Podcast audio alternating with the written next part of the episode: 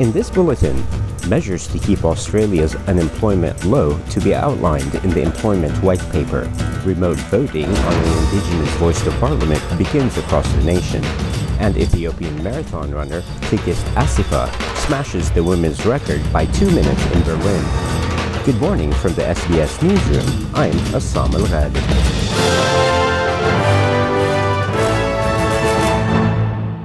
Treasurer Jim Chalmers is set to release the federal government's employment white paper, its roadmap for the Australian labour market.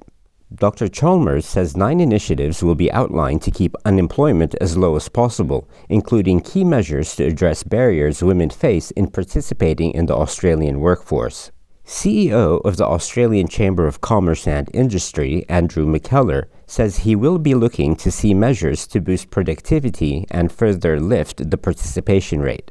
If we want to keep those unemployment levels at the very low rates that they are now, then we have to really focus on how we are going to drive productivity higher, uh, encourage people to invest more in skills and also encourage people to participate uh, in the labour market, uh, whether they are young people coming into the labour market for the first time or whether they are senior Australians who want to keep working for a little bit longer. Uh, that's going to be absolutely essential.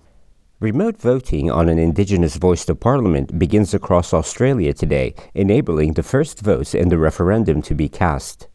61 teams will be on the ground in the most remote parts of the country, eventually covering 750 voting locations in the lead up to the referendum on the 14th of October.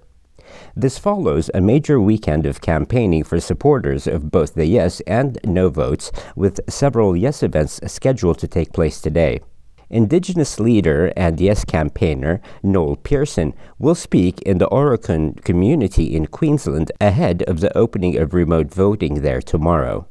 Federal Minister for Emergency Management Murray Watt will host the National Bushfire Preparedness Summit in Canberra from today alongside state and territory governments. This comes as Mr. Watt says Australia is far better prepared for the coming fire season than it was ahead of the 2019 Black Summer bushfires and has implemented almost all of the recommendations of a 2020 Bushfire Royal Commission.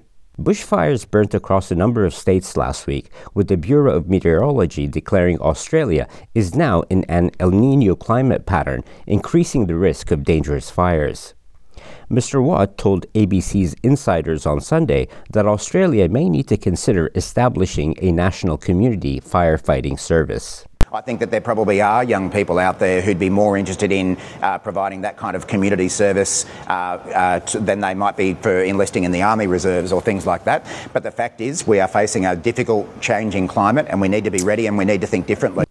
Police are investigating an alleged assault after Northern Territory Chief Minister Natasha Fyles had a cream covered pancake pushed into her face at a market in Darwin.